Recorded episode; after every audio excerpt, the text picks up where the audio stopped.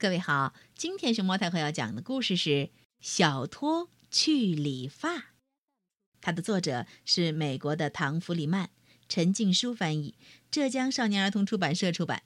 关注微信公众号和荔枝电台“熊猫太后摆故事”，都可以收听到熊猫太后讲的故事。今天这个故事讲的是一个小男孩，他一直不肯去理发。他有着一头乱糟糟的红头发，看起来像个拖把，于是大家都叫他小托。小托才不理会别人怎么看自己的头发，或者叫自己什么呢？他成天呀就只惦记着玩耍。有时候他学老鹰展翅飞翔，有时候他学狮子大声咆哮。他学的可真像，一点儿都难不倒他。终于，到了该理拖把头的时候了。这一天，他正在院里属于自己的那棵大树上头荡来荡去。妈妈走进花园说：“嘿，打扰一下，你这是在表演什么呢？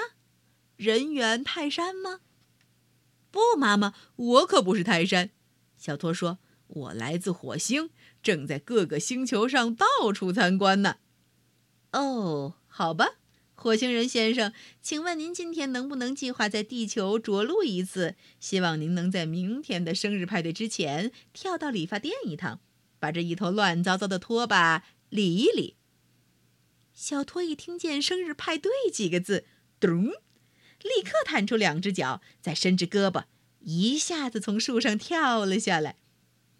好孩子，给你钱。妈妈说：“我给理发店的巴巴罗利先生打过电话了，他说四点整准时等你去。现在刚过三点半，快点，连跑带跳赶过去吧。”小托把钱装进口袋，箭一般的咻，朝院外的空地冲了出去。可是，刚转过街角，他就放慢了脚步。嗯。我才不要理发呢，反正现在不想。他嘟囔着，大踏着步子走过了一间糖果店。橱窗里有一些亮红色的棒棒糖，看起来好诱人啊，惹得他不由自主地停了下来。他正站在那儿盯着棒棒糖，身边摇头晃脑地跑过来一只小卷毛狗。呜呜，瞧你这只小笨狗！小托弯下腰。费力地找着小狗的眼睛，嘿嘿，你的头发比我更长，还说我呢，你更需要理个发。说着，他们便转身各奔一方了。没走多远，小托看见了正在除草的劳森先生。哦，还说我呢，这片草坪更需要理个发。小托说。劳森先生停下来，揉了揉额头，说。哦，你头上那片草坪，瞧着也得修理修理了。要不，呃，就用我这台机器来修修。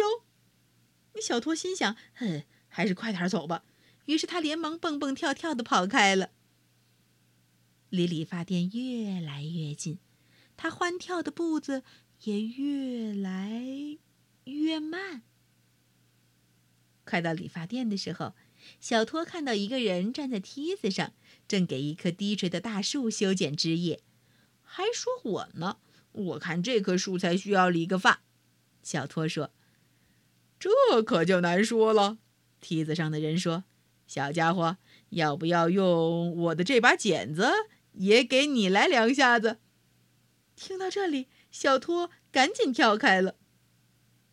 终于，他来到了理发店。小托鼓足了勇气，嗯，还是没有进去。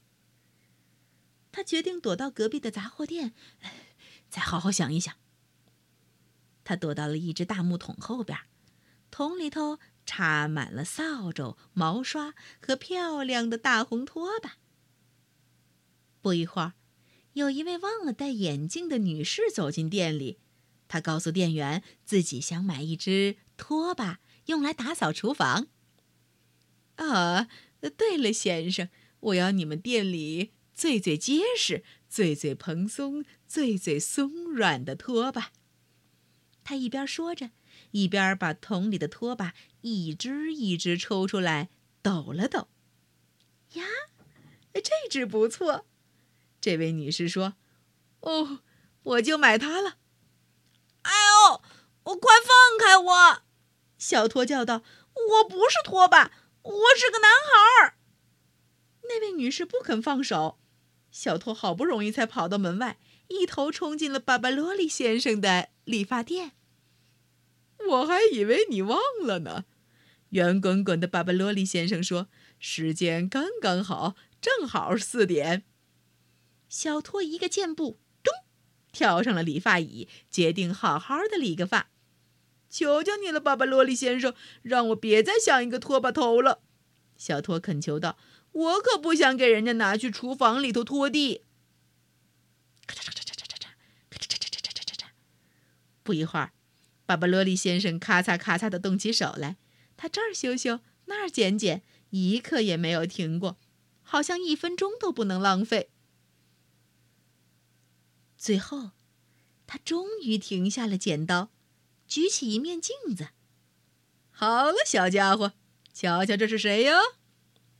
是我是我，没有拖把头的我，万岁！椅子上的小男孩说。